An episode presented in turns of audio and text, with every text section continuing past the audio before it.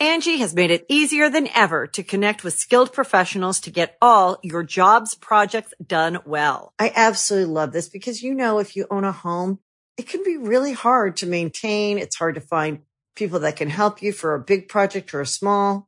Well, whether it's in everyday maintenance and repairs or making dream projects a reality, it can be hard just to know where to start. But now all you need to do is Angi that and find a skilled local pro who will deliver the quality and expertise you need. Angi has over 20 years of home service experience and they've combined it with new tools to simplify the whole process.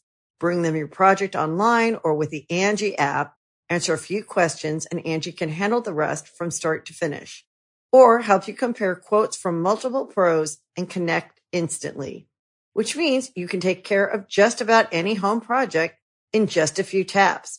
Because when it comes to getting the most out of your home, you can do this when you Angi that. Download the free Angi mobile app today or visit Angi.com. That's A-N-G-I dot com.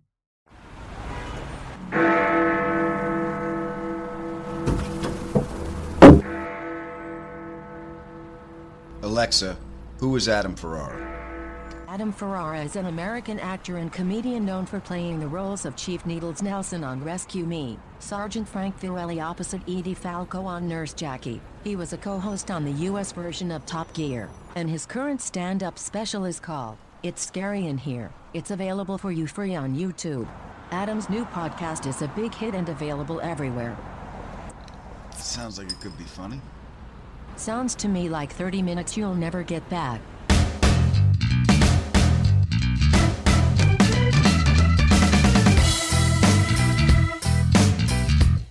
So glad you're here. You know why? Well, I'll tell you why. It's showtime, and we have another great show for you this week. Yes, we do. My guest in the ADD interview is the first comic to ever reach the finals on America's Got Talent, and his name is Tom Cotter.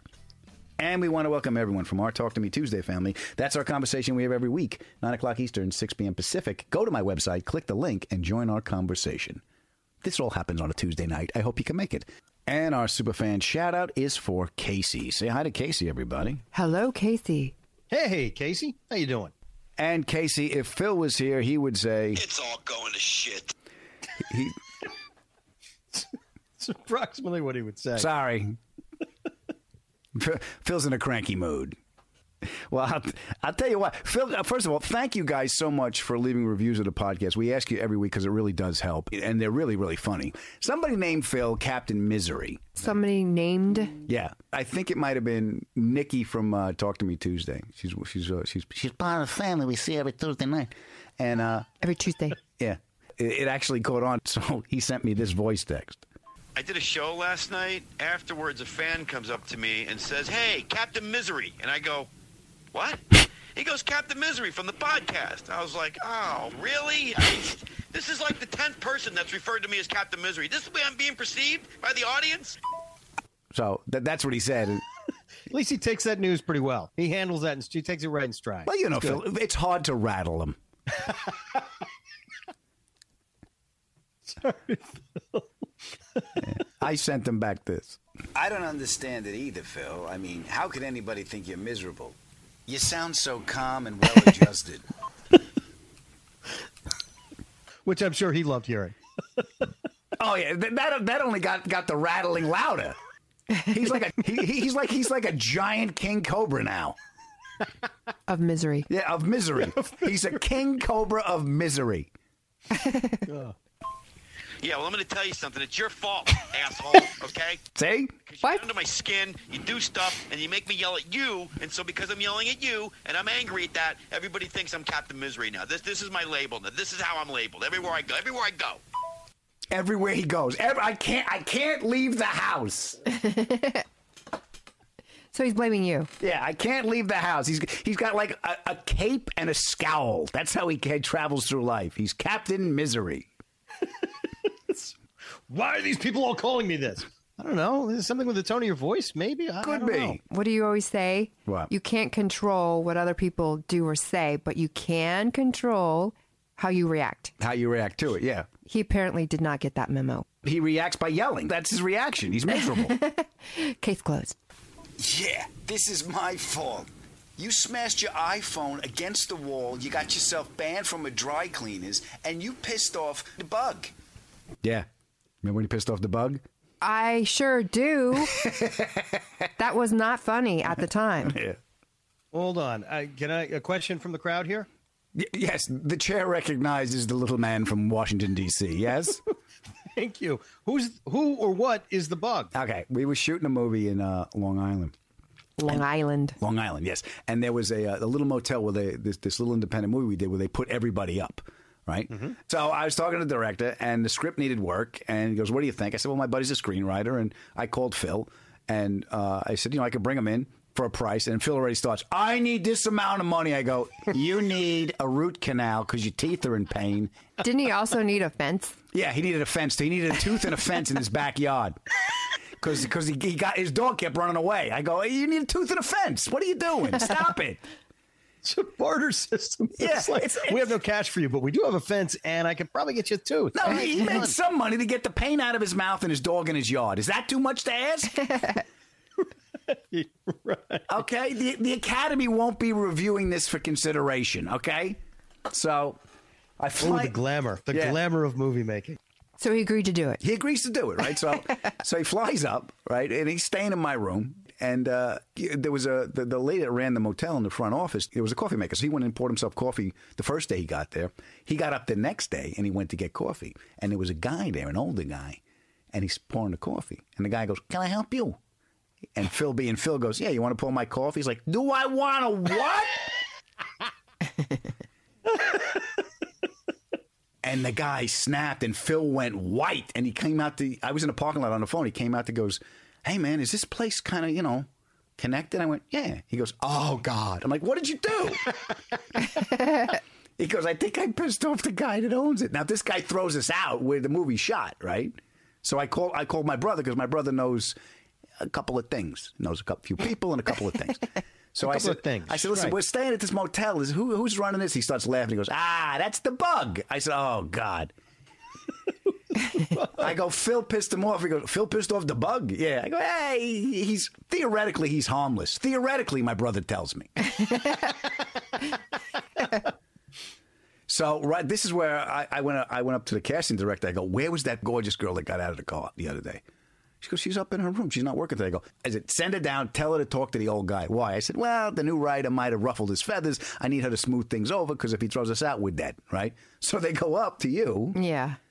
They said, Hey, do you mind walking into the office and kind of saying hello to the daughter? That was his daughter. And the, the father, Yeah. Mr. Bug. Mr. Mr. Bug, yes. Yes. Mr. Bug. And I said, What? They said, Just do it. Just go in there and, you know, see how they're doing. Do it. Yeah, and the lady knew Alex from Days of Our Lives or something. Yeah, I just did a Days of Our Lives and she saw me and recognized me. So she, that was one of her favorite shows. So I was kind of in. Mhm, yeah.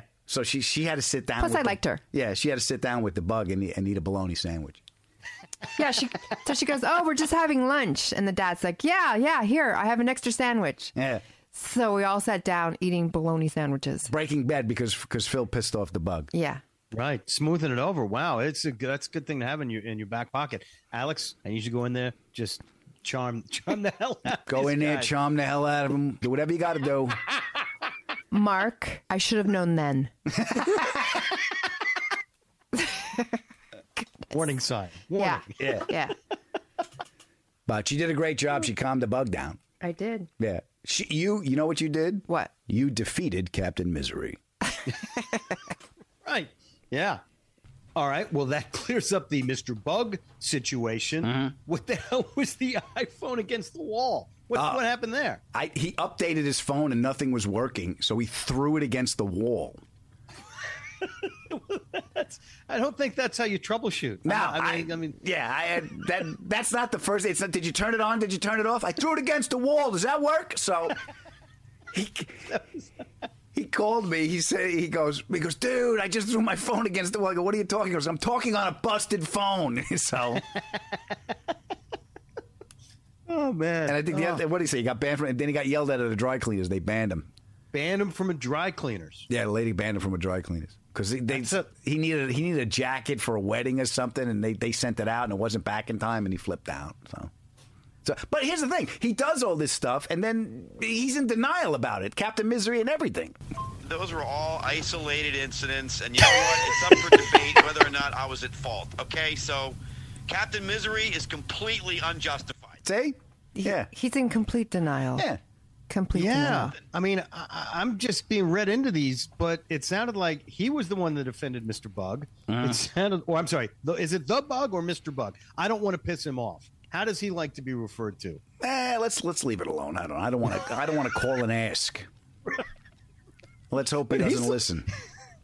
He's the one throwing it, uh, the phone against the wall. Yeah. he's the one getting kicked out of the banned from the, the dry cleaner. You gotta take some responsibility, buddy. He Come on. doesn't. Yeah.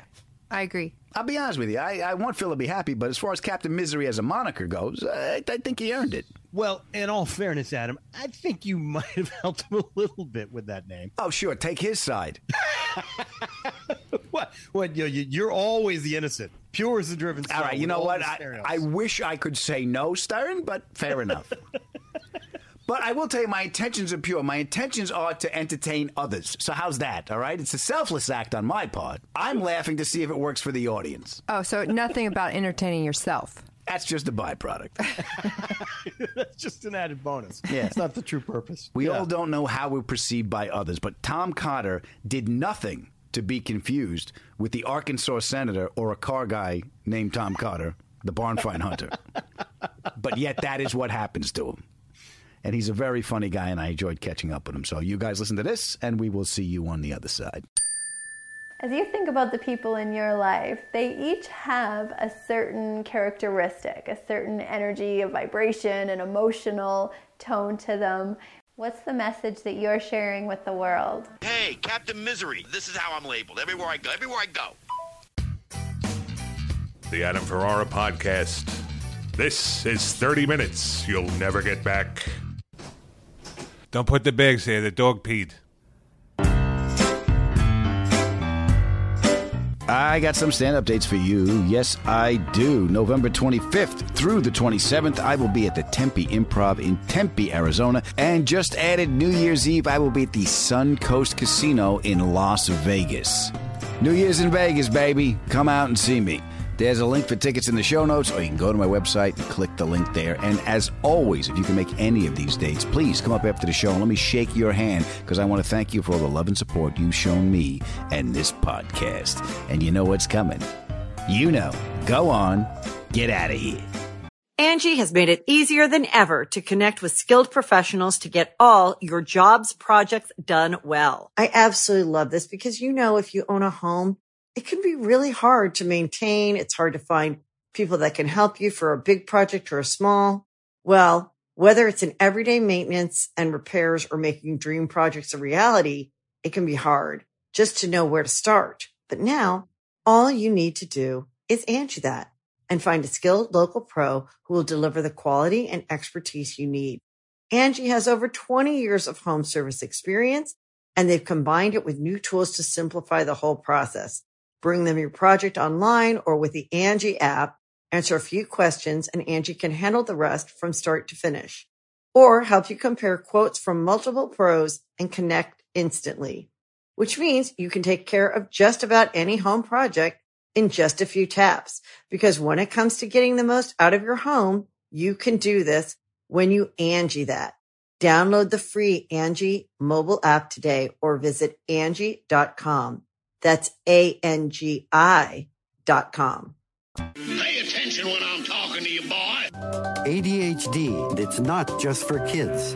Nice boy, but doesn't listen to a word you say. Welcome to the ADD interview. It's not that you're not interesting, it's just that I can't focus. And my guest this week is. Oh, look, a bird! My guest this week is the first comedian to ever reach the finals on America's Got Talent. You've heard him on The Howard Stern Show, you've seen him on Last Comic Standing, and he is not the barn find hunter. Ladies and gentlemen, boys and girls, it's my pal, Tom Cotter. How are you, my friend? I'm well. I'm a little hurt that you had the other Tom Cotter on before me, but I'll get over that one day. Well, that's yeah, that's okay. So Tom Cotter, for those of you uh, familiar with the show, Tom Cotter is also the name of the barn find hunter who runs around finding old cars and barns, and I had him on the show. And uh, I think that you got a lot of notifications that you're on Adam Ferrara's podcast, and it wasn't you. You know what? It's worse though. Is uh, Tom Cotton is the uh, senator from Arkansas. I get his uh, hate mail Yeah. every day. I got one again today, and, and I'm like, I'm a comedian. I, I don't, you, know, you just typed in the wrong at. It's at Tom Cotter Comic. You have for me. It's me. I didn't do anything. I'm not a senator. No one elected me. Anyway, so I'll, I'll, I'm. It's a badge of honor to be confused with uh, the other Tom Cotter. He's a great guy. He knows all about uh, the Hemi and the uh, the barn. I think is one of his books. He's got a lot. Of, yeah. Yeah, he's great. So uh, I'm a fan of his. So I understand why you chose him over me. But I, No, I didn't choose him over you. It just it just happened to that that, that came in first. That's all. whatever, All whatever. right. Well, I will tell you this. Tom Cotter, the barn find hunter, couldn't do stand up like you, my friend. First comic Yeah. to reach the finals on America's Got Talent. And I, rem- I remember watching it, and I was like, look at you. Yeah, well, I was the top human finisher my year. I like to tell people because uh, your listeners may know I lost to a dog act, and when you come in second to a dog act, you do feel like number two. I will share that. That was devastating. People think I hate animals, which is not true. They're delicious, but uh, I'm licking my wounds, much like a dog can lick itself. I'll get over it one day. Oh, that's funny. That's so funny. Yeah. Hmm. Well, eh, eh, the thing, the thing I, what you did on the show was one, one of the ballsiest things I've ever seen, and I got to ask you about it. You put topics of your bit on a dice, and you had Howie Mandel roll the dice, and that's the set you were going to do. Yeah, we did that uh, for, first for the quarterfinals. We did we called it comedy on demand. The genesis of that idea was a giant jukebox. You know, the show is ridiculous. It's a huge stage, Right. and so every year Howie and Howard would say, "You got to bump it up next week. You got to, you know." Lift your game up. Well, what do you do if you're a stand-up? There's not else. There's something else you can do. My year, there was a guy who played a giant harp with the strings that that went all the way across the the theater, and so the first week it was just him and the harp. Second week he had a band with him. Third hmm. week he had singers in the band. Fourth week he had some chick flying around on a wire above the goddamn harp. And then he had the singers, the dancers, drummers. And so I'm like, what am I going to do? So I tried. The idea was a giant jukebox that you know you pick your what you want to do. Hmm. And so I had all summer to practice all those sets. I did. I put eight sets up on the board, eight- eight topics on the board, hmm. and then you only get two minutes on the show. So I just had to do two minutes for whatever they chose. And I chose Howie to pick a topic. He chose college, and that's the way it went. And then for the finals, I did the dice thing that you just mentioned, which is the topics were on a dice, threw the die, die, dice, whatever it is. And uh, then we were off to the races. And um, a lot of my friends, I thought about that at the Nantucket Comedy Festival, and I was there with Corey Kahaney and some other people that you know very well. And a lot of them said, "Don't do it." You know, Howard Stern's going to say that's gimmicky. He's going to throw you under the bus on national television. And then other friends said, "No, it's worth a shot. Try it." So I rolled the dice literally, and uh, it worked out okay. Although I still lost to a dog act. In well, let me ask you. So, did Howard think it was gimmicky?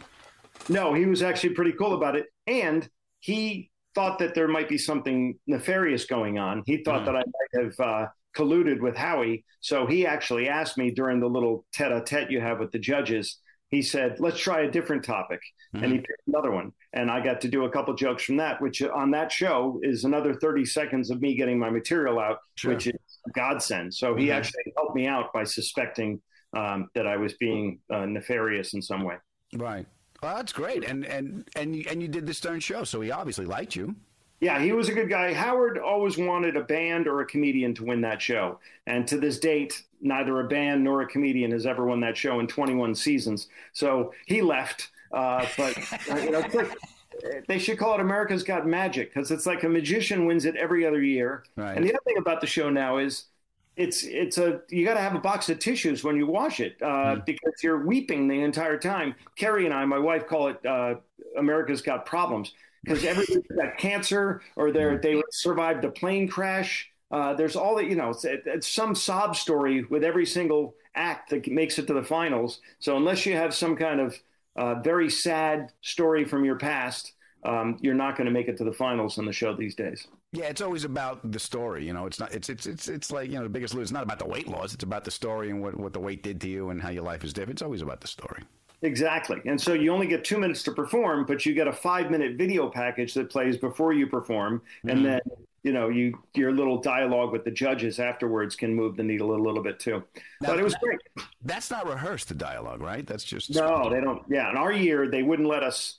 Like when Nick Cannon came into the building with his posse, we had to like run into dressing rooms. We had to Mhm. avert our eyes. We weren't allowed to have any communication with them at all, except on live television uh, when they were interviewing us uh, before and after our, our performances. Whereas now, I've seen the show in the last couple of years. They seem to have more dialogue, more backstage interaction with them, but they didn't do it. They didn't want the nepotism to rear its ugly head, so they were worried about uh, you know people thinking that it was rigged.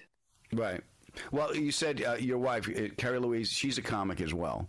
She is. Yeah, and that dynamic is. Uh, I've always wanted because. Look, my wife's not a comic. She married a comic. God bless her. She had no idea what she was getting into. you two, you two must have known what you were getting into, and you still did it anyway. Yeah, foolish. You know, we took the road less traveled. As you know, most comics marry someone with a 401k or a dental plan or health insurance.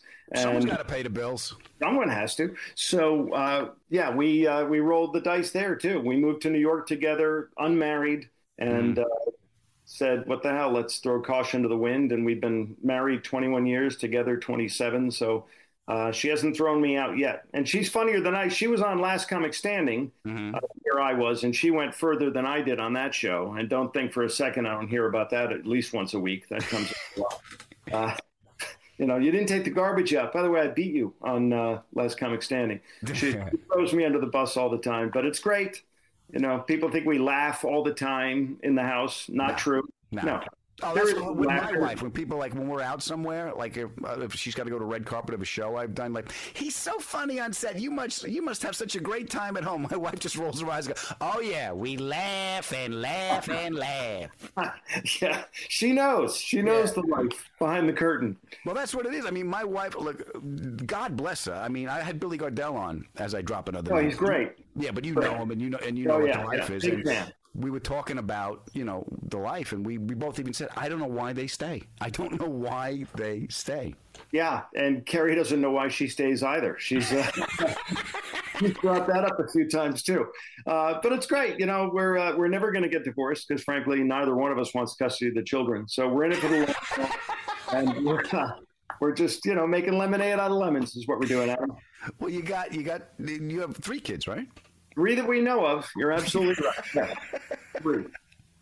You got twins? Mo, Larry, and Curly. We have twins that are now 21, and they are at uh, the University of Rhode Island. And we have a 15 year old uh, because we thought we were done. We weren't, apparently. And um, so, uh, yeah, he's a sophomore in high school, and he will be uh, the tester of our patience for the remainder of our lives. He's the one who's pushing all our buttons, but he's a Ah. good. Yeah. Wow, the twins are 21. I, rem- I remember seeing your wife at the cellar, you know, when the Yeah, twins were born. and the double stroller. Yeah, and, and will you switch with me? I got to. Yeah, of course. I have nothing. I I have to go listen to game tape after this. You have a life to, to tend to. You actually uh, are in our. We had a little show on the Women's Entertainment Network, which, by the way, was very emasculating. Um, called Too Funny, T W O Funny, Cotter and Louise, and uh, you were you were in that uh, the Montreal Comedy Festival episode. You Oh, made was? a cut on that thing, and uh, thank you for being in that. You're, you're, we asked, I think Kerri asked you to babysit one night, Mm-hmm. and uh, you had a very snappy, funny answer to that. But that show mercifully canceled after six episodes, and it was literally brought to you by Tampax. I swear that's the truth. and so I was happy to see it go. But anyway, you were in it. So was Greg Giraldo. So was uh, uh, uh, God, who else? Uh, Rich Vos was in it. Uh, a lot of guys were in it because they were all hanging around at that Montreal Comedy Festival that year. Sure. Oh wow, God, that's so funny. Merciful get canceled. But let me ask you this: as, as being married to a comic, look, we're crazy. You know, we're. Yeah. I mean, literally, there- there's we, the guy on stage is not the guy walking around the house. You know, and if you got two people that have that kind of crazy. How does that work? I mean, I know in my marriage, and I married my wife. Well, my wife's an artist too. She's a model and an artist and an actor. So I've come to learn is she's crazy. I know her crazy. She knows my crazy, and the, the key is we can't be crazy at the same time. Yeah, and that's hard to get those schedules to jog like that. You're Yeah. absolutely right. Yeah, I came home one day. She's crying, looking out the window over the sink. I go, "Wha- "What's the matter?" She goes, "The birds won't come back. I think Amazon sent us poison seed." I'm like, "Okay, I, obviously it's your turn." yeah, how do, you, how do you respond to that? I I don't know how to. Yeah, I can't. We all know that. you poisoned the seed, but Yeah. uh, anyway, who need to know that? yeah, so it's obviously, um, you know, all right, and the, and the dog's very upset about it too. But it, it's Really, with that, that's like a heckle because you know I lost to a dog act. So you, you your dog come and do that to get under my skin. That's very painful, Adam. Oh God, it's that's like your PTSD every time you just start Like a Vietnam flashback, hearing that dog bark.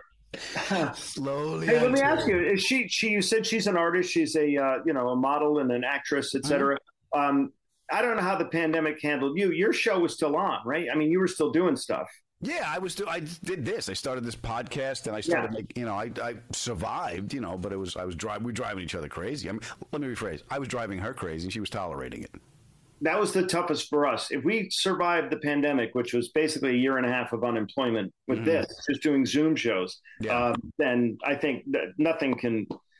Uh, we're a pretty immovable object right now, I think, so far. Now, watch next week, she'll hand me papers and serve me. But uh, right now, I think because we were both unemployed and being both artists, as Mhm. it were, uh, you know, that was a huge financial strain with two kids about to go to college and all the other things that life throws at you. So that was a really tough thing. And you, because you are kind of in that same boat, Yeah. um, that she's in the arts as well. Uh, that, that had to be because we were the first. We were non-essential. They kept saying you are non-essential. My mother-in-law prefers the term useless, but either way, it's hurtful. but we couldn't work. And we couldn't anything with an audience was against the rules. So Yeah. uh, that was it was tough on all comics, but for married comic, I asked Rich and Bonnie this too, and Al Ducharme and Bernadette Pauley. There were a few other comedy couples out there, and I said, "How did you guys do it?" I mean, we really, we God, we tightened our belts so hard, and we had to jump through hoops to get through that damn pandemic.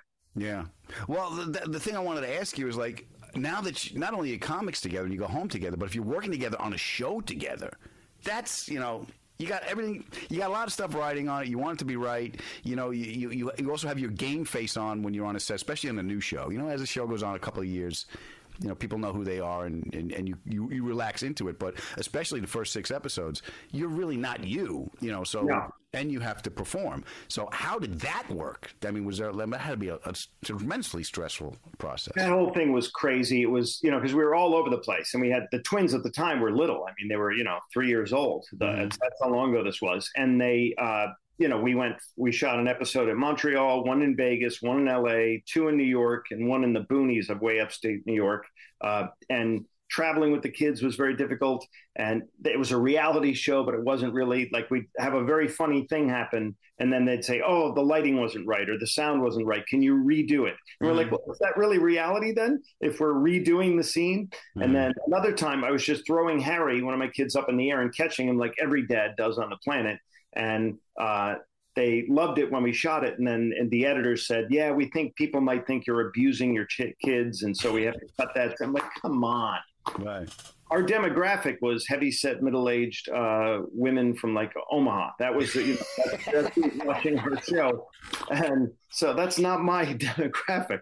So I was second fiddle on that, which was fine because it paid the bills a little bit. But uh, it was that it was a challenge. To your point, yes, it was very challenging.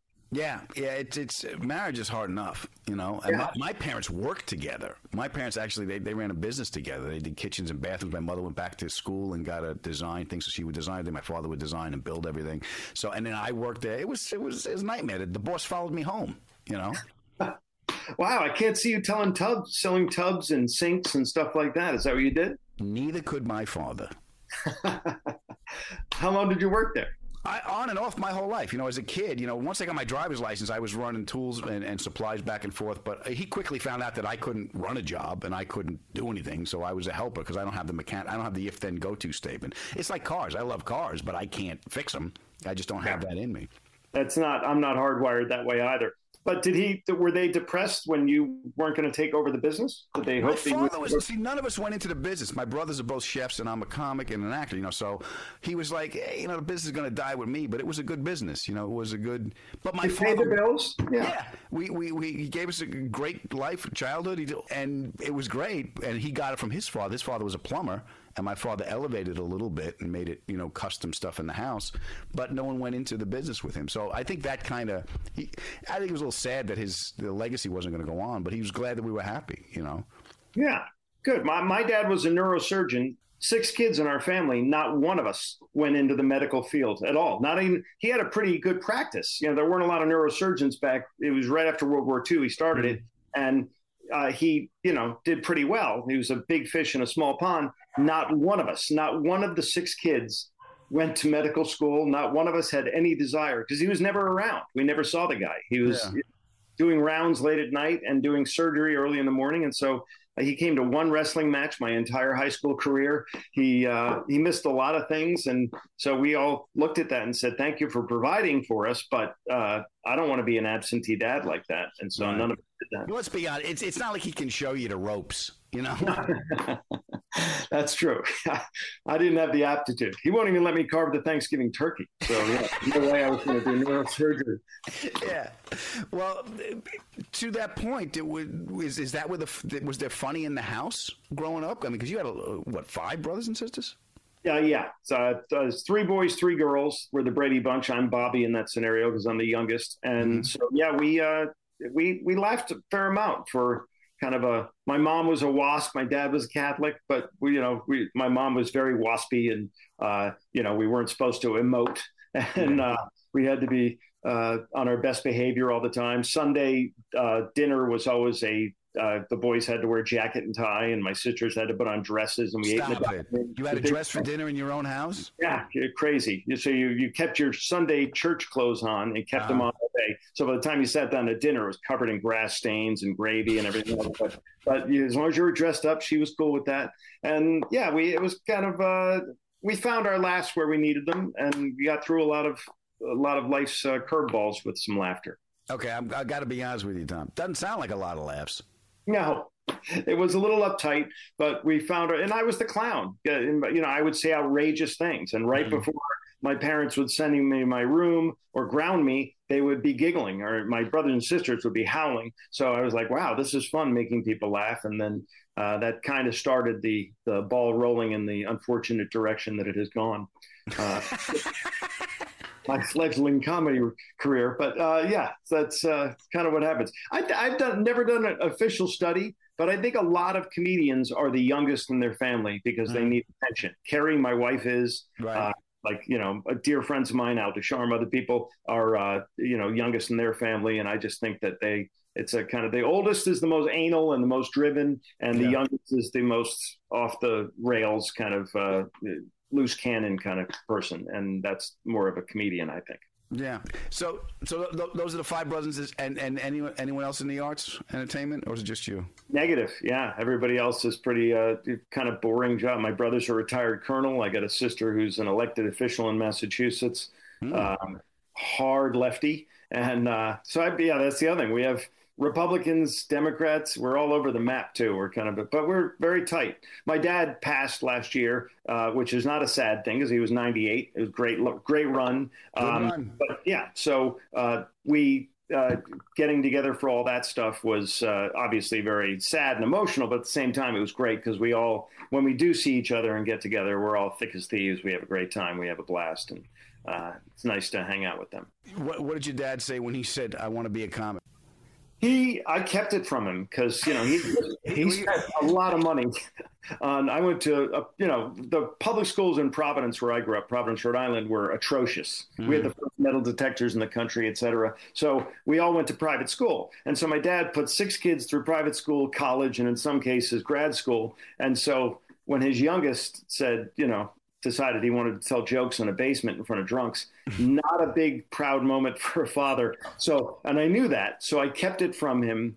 And I told him I was going to take the LSATs and go to law school. I just said, you know, I want to get some things out of my system, which was stand up, and it never got out of my system. And then one of his nurses at the hospital saw me at a club in Providence at an open mic night and ratted me out. Uh, she didn't know I was keeping it from him, so um, he uh, we were having dinner one night uh, in Providence, and uh, after the end of dinner, he said, uh, "So you're going to go tell your jokes tonight?" And I went, "Oh God." The joke. You know, the good thing, Adam, is I have one older brother who's kind of a little bit of a waste of sperm, and so he kept going back to my parents for money and for you know favors and everything, and I've never done that. So my dad gave me a little slack, you know, gave me a little room to kind of spread my wings in comedy, and didn't didn't stomp on my buzz like I thought he would. He was actually surprisingly supportive and uh, right all the way to the end. He was very very cool about it. That that that's good. The, the one night he's home for dinner was the night that the night after the lady saw you. Yeah, horrible. Yeah, and he busted me. And then he was he hired me for my one of my first gigs was the New England Neurosurgical Medical, Medical Society had a dinner, and he hired me to tell jokes. And I'm telling you, it was the worst gig ever. I, burned in hell. And he never said anything about it except he paid me. That was it. So it was, it was the worst. Okay, third dinner exactly when I took the stage. As you know, no one laughs with a mouth full of prime rib tail. And I sucked. You know, add all that together, it was just a disaster. It was a dumpster fire. And he was very supportive. He said, That's all right. Here, you earn your money. Take your money. And uh, that was it. I embarrassed him in front of all of his colleagues, and he never said anything about it. He was very cool. Oh God, that's well, doctor. Okay, I- I did. I did a, a gig for uh, cancer doctors uh, in Florida at the Fontainebleau Hotel. And know, we, when we do corporate, they're away games. You know, right? you're playing an away game, and they don't know what they're doing. So the guy's on stage, and he's got slides behind him, and there's two cells up there, and he's talking about whatever the hell he's talking about. It's a big auditorium. He's talking about it and everything. And he goes, and he, he wraps it up. He goes, uh, "I want to thank everyone for coming. We have to be vigilant because there is no cure. Our comic is Adam Ferrara." And he walked off stage. there is no cure. Adam Ferrara. Yeah. That's perfect. And he left, Everything Tommy, out he left the slides up. There's two slides behind me. I picked up the mic stand and I just pointed. I went, benign, malignant, benign, malignant. Nothing. Been there, done that. Yeah, but my dad times. wasn't in the audience. God bless you. Oh yeah, that was, oof, that was brutal. But I needed the money, and he gave me a gig, and I took it. Yeah, good for you. I was not ready for it. Now, what about when he saw you on TV? Did, did his attitude change or?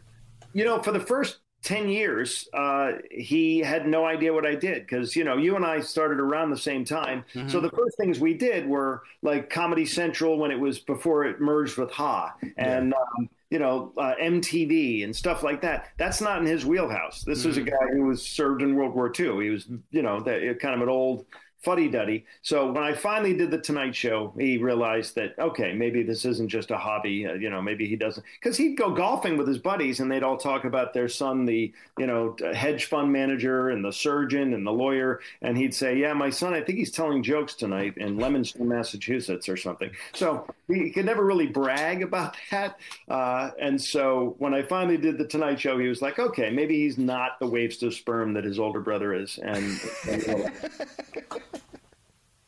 And how did he feel when when you get, listen? I'm a comic and I'm going to marry a comic.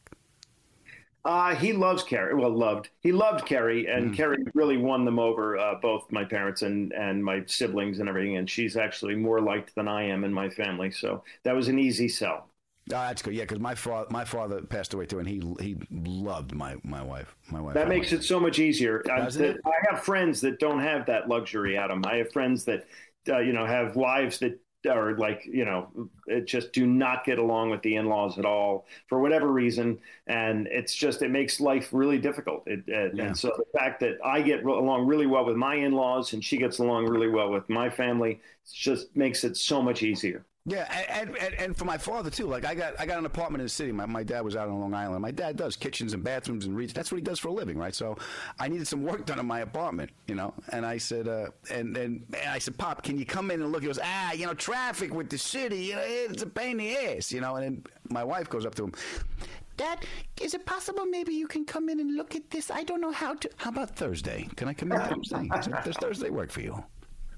Well, now you know where you are in the pecking order. That's nice. Oh, yeah, I'm, I'm done. I, I knew this. This is one of my, my memories of my dad. I, I took him to, uh, to chemo for the first time. I took him to chemo, and I hooking him up.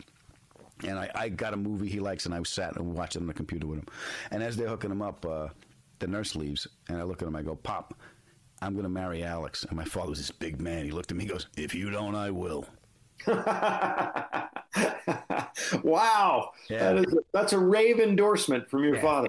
Yeah, so so I won. So How great you were there with him uh, when he was, uh, you know, battling cancer. That was very nice of you to go and spend some time with him and, uh, you know, try to take his mind off the fact that they were putting chemicals and radiation in his body by showing him a movie. That's that's uh, Oh, above and beyond. we were there for the whole ride, man. We were there for the whole ride, and uh, cancer is a scourge. I mean, I, you know, we do a lot of these benefits all the time for these uh, American Cancer Society and all these other things. The uh, Susan Komen. It's I just did one a couple of weeks ago, and I, I God, I, you know, what a horrible, horrible plague that is on our country, on the world.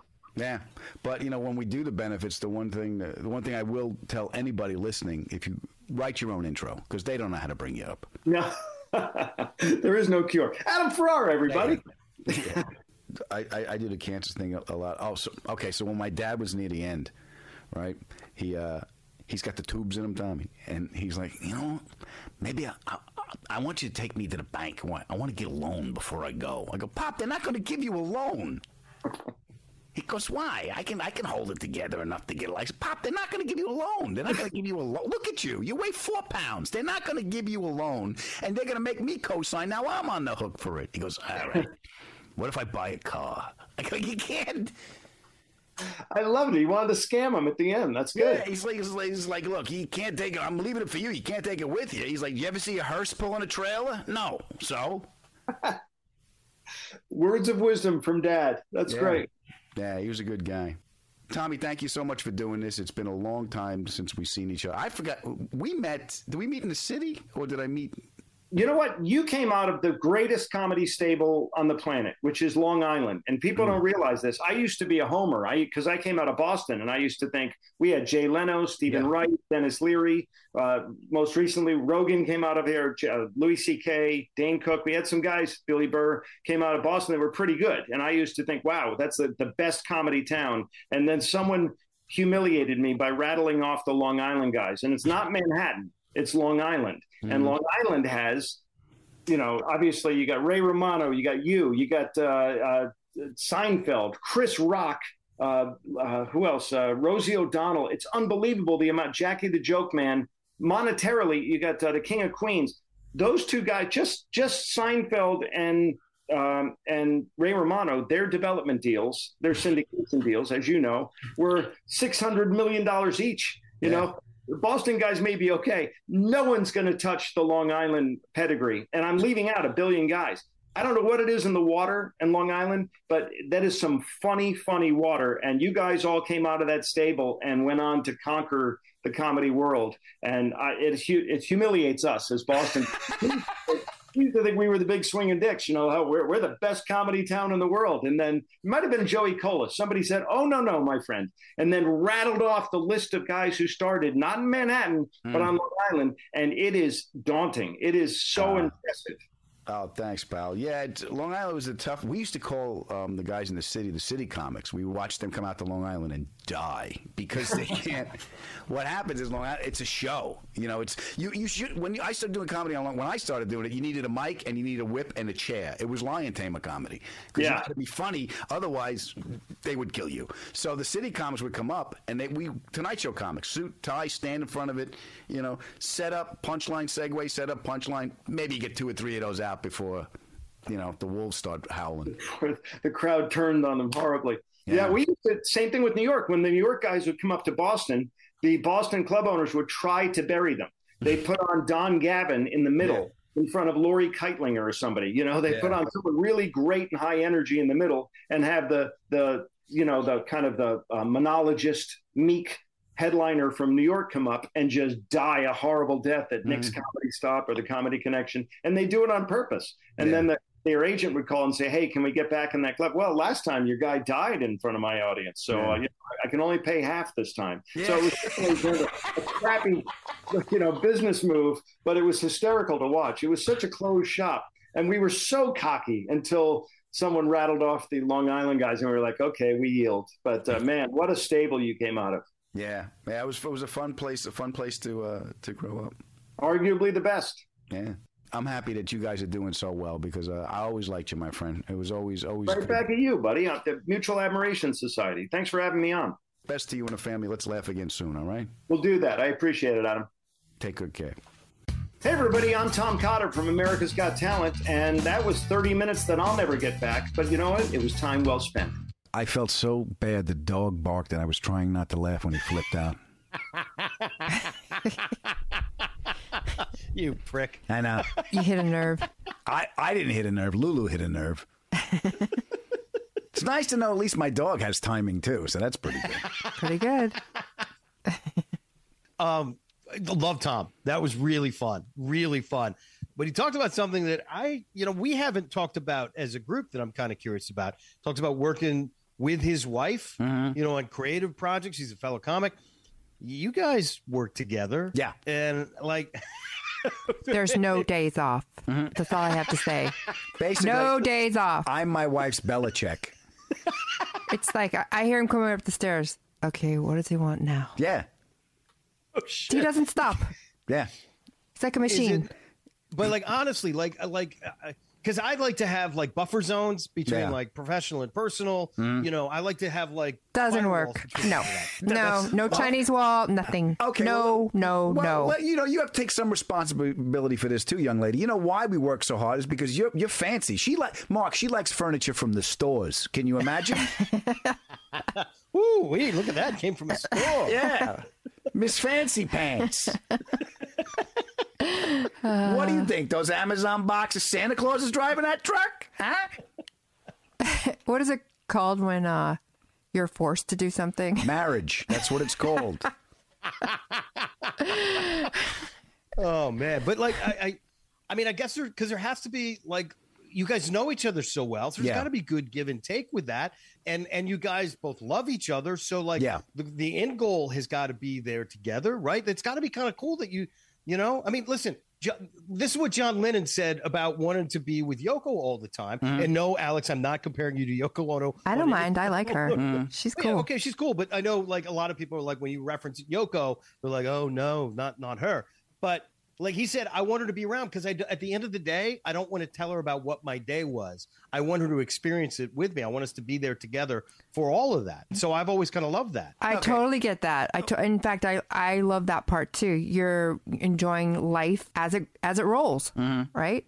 But there's times when I want to enjoy my life in a tub or watching a movie without like, can you post this? Mm. Okay. Well, well, just in all fairness, Yoko did introduce John to heroin. So I didn't indu- what what have I introduced you to? That's terrible. the need for heroin, you're killing me.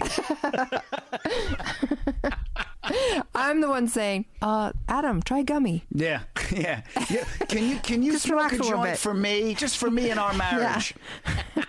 Can you just go get high now, honey? It's ten o'clock in the morning. Uh, uh, is it that late? Really?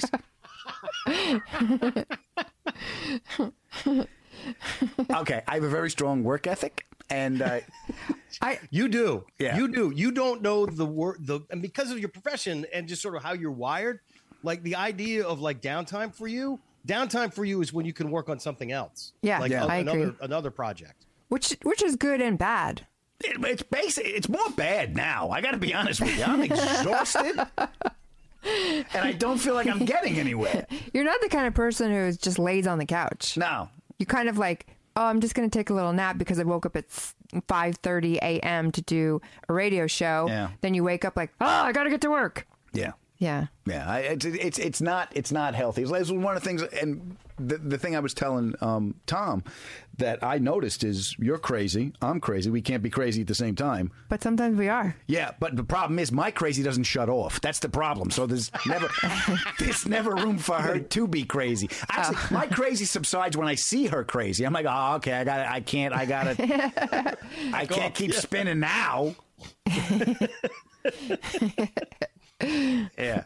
And I and here, the other thing with, with my wife's crazy is I want to solve her crazy. So when you're crying because the birds aren't showing up because it's winter, but you think the seed is poison, I'm like, I I didn't say that. I just I said, "Where's the cats?" or "Where's that?" Yeah, which I don't remember having cats, so I don't know if these cats only live in her head. We have cats. Apparently now we have cats. We Where- do. We have um, some neighborhood cats who come to our yard. Oh, Uh, I we, have, love we have cats in the yard? Yes. Good. Keep them in the yard. I need any more freaking animals in the house. No, they like the outdoors. Good. Well, so now we have outdoor cat. This see, this is something I just learned here on this podcast. We have outdoor cats. We also have raccoons. That I heard. They run across the roof. That Yeah. I, I know when the raccoons are running across the mm-hmm. roof. Word is spreading around the neighborhood. Okay. Yeah. like, hey, did you hear about the Ferraris place? They always got great food in the trash can. All right, come on over here, Jimmy. Let's go do it. She's sweet. He's nuts, but he's not there all the time. it's just I come home and I'm in the way. I've noticed that. That's a great bargain, though. I love that. Excuse me. When you said that, like, we can both be crazy, but just not at the same time. That, that, that feels like one of those marriage packs that you're like, like that, that's how you get through. And I uh, say this as the guy who's not married, has never been married, more than likely never will be married. So I love, I love the glimpse into how these wonderful relationships work. And I, and I do believe, because I've seen you guys a lot. I know you guys so well. You guys are two of my closest friends.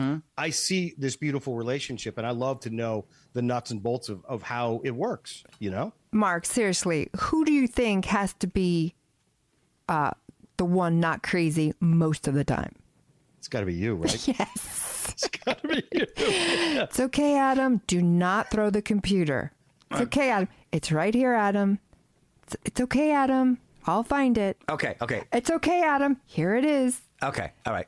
But she, she's not wrong, but At least, at least she knows the crazy. I'm constant crazy. When her crazy spikes, it's a tsunami. It is like it is like Well- just a tidal wave of, of, of sudden crazy. Like I, you can see my crazy coming. Right. This crazy comes out of nowhere.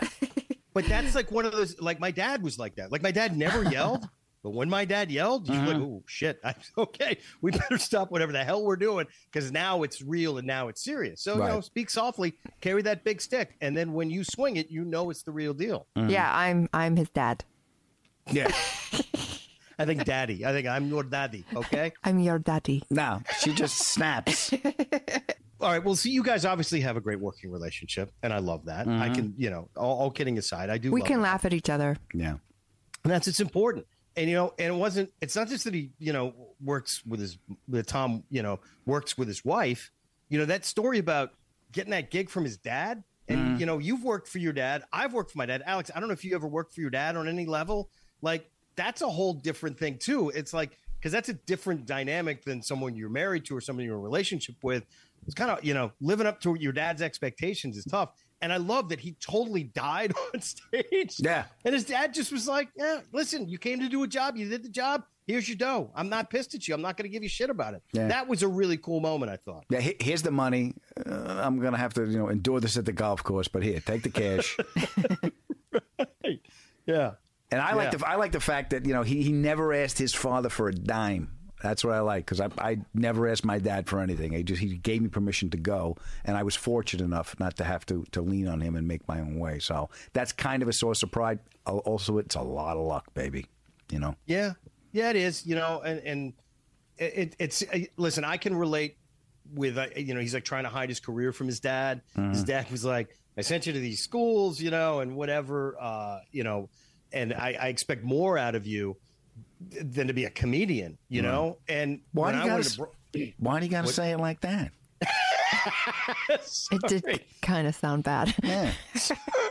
no, I'm, just, I'm I'm channeling the father. I am, you know. I'm, Go on. Keep digging Uh, the hole, but- Stern. But my Well, if we thought about it got a into- long time, he's kind of right. my dad, when I got into radio and broadcasting, my dad was like, "Are you kidding me?" Yeah. And he wasn't happy about it uh, for a long time until he came and saw me do a show with Tony one time, and then it all turned around. Now he's proud and he loves it. But like like turning making that turn and doing something that you know is, is sort of like outside what the family thought you should be doing. I, I I have nothing but admiration for him. I really do. Yeah, it's like um, he got a certain marker that his dad said, "Okay, I get it."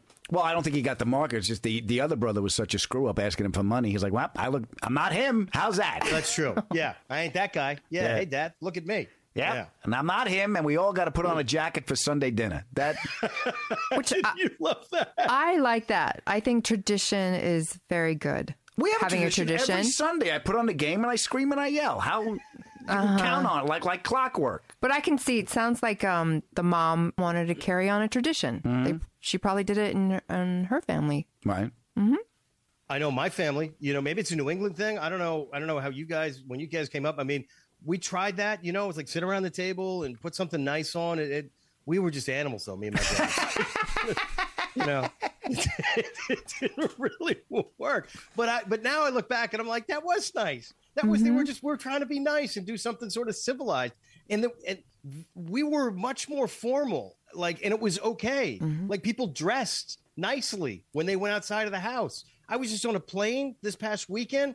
People were literally on the plane in pajamas and slippers. And I was like, what the fuck is going on? Is this where we're at now? Is society like, I just don't give a shit. At least you got the slippers. You know how many times there's people taking their shoes off and there's no socks? Oh, I'm s- and they're they're bringing support animals. I'm like, you know, she, maybe flying's too much for you. If you need an animal to get through this, maybe you should take the bus. I don't mind the animal part, but I do. It's not an arc. I, I don't mind the animals so much because Mm. I would rather have them up in the cabin rather than below the cabin. But when they take their sh- their socks, their Yeah. shoes and socks off, and then put their foot rested, yeah, Can't no, can't. That's a, that. That should be. I'm sorry, we're letting you out of the plane right now at 27,000 feet. We don't care. Yeah. Like you should never allowed to be do that. And people, they just don't care. I, I yeah. and Listen, I, I love modern society. I love everything that we get to do. But would it kill people to put a collared shirt on every once in a while? All right, Mark's being a bit of a pain in the ass right now. yeah. Everyone, that music's too loud. Get off my damn lawn, Wow. you kids. there is something to that tradition being civilized. I'll take civilized. I don't want to see your feet. Let's start there. I don't care about your collar. I just don't. I don't want to see your feet. I don't want to see or smell your feet. You know what? Agreed. That's the starting point. Let's just start there. Hey, you know what? You know what? You Long Islanders, you're a Long Island kid. You guys are pretty funny. You guys really are. Oh yeah, he brought that up too. I I had to agree with that. By the way, I didn't realize I looked this up during the interview. He went to Denison. He's a fellow Denison grad with me. I Mhm. love that. He's like six years ahead of me, so we weren't there at the same time. But I love that, and so I have this bond with him. And he's a New England kid. He went to he was from Providence, right? Yeah. Yeah. And I want to agree with him about like how great Boston and New England comedians are. But when you started listing off all the Long Island comedians, I'm like, okay, that's a really good point. I think Long Island is the champion and like first, second, and third place. And then it's like everybody else. I mean, who who, who, do we list there? Was it, I mean, it's you and you're, uh, you know, That yeah, we're starting with me. That Seinfeld guy, But Chris, Chris Rock, that Eddie like- Murphy dude. Yeah, close second. Wait a minute. Eddie. Oh, I did. Yeah, Eddie I was from Rose- about that. Eddie was from Roosevelt. Eddie Murphy. Yeah. That's came over right there. And by the way, it's not just comedians. There's a guy I work with. People might know him. Anthony Irwin Kornheiser. Yep. Another Long Island guy. He's pretty talented. Sports dude. John McEnroe. Yep. Another another one. It's like, mm-hmm. what the hell is in the water there? Joey Buttafuoco, huh? There's always one, Adam. Well, listen, it's it's it's all about how you want to present yourself, and all you can do in the world is present yourself how you want to be presented, and you have no control how other people see you. So I apologize to to Phil that the world sees him as Captain Misery, but he earned it. It's all going to shit. I know. I want to thank my pal Tom Cotter. Uh, he's a very funny dude. Check him out if you get a chance to see him live. Honey, if they want to get a hold of us, where do they go? The Adam Ferrara at Gmail. Thank you guys so much. Uh, the show is growing. Please uh, leave a review because that always helps us with our friend. Mr. Algorithm. And we're all in this together, brothers and sisters. So please share the road. And remember that life is hard. So you guys take it easy on yourself. The pod has ended. Go in peace. That only got, got the rattling louder. He's like a he, he's like he's like a giant king cobra now. Of misery. Yeah, of misery. He's a king cobra of misery. Phil Tag, the insufferable serpent.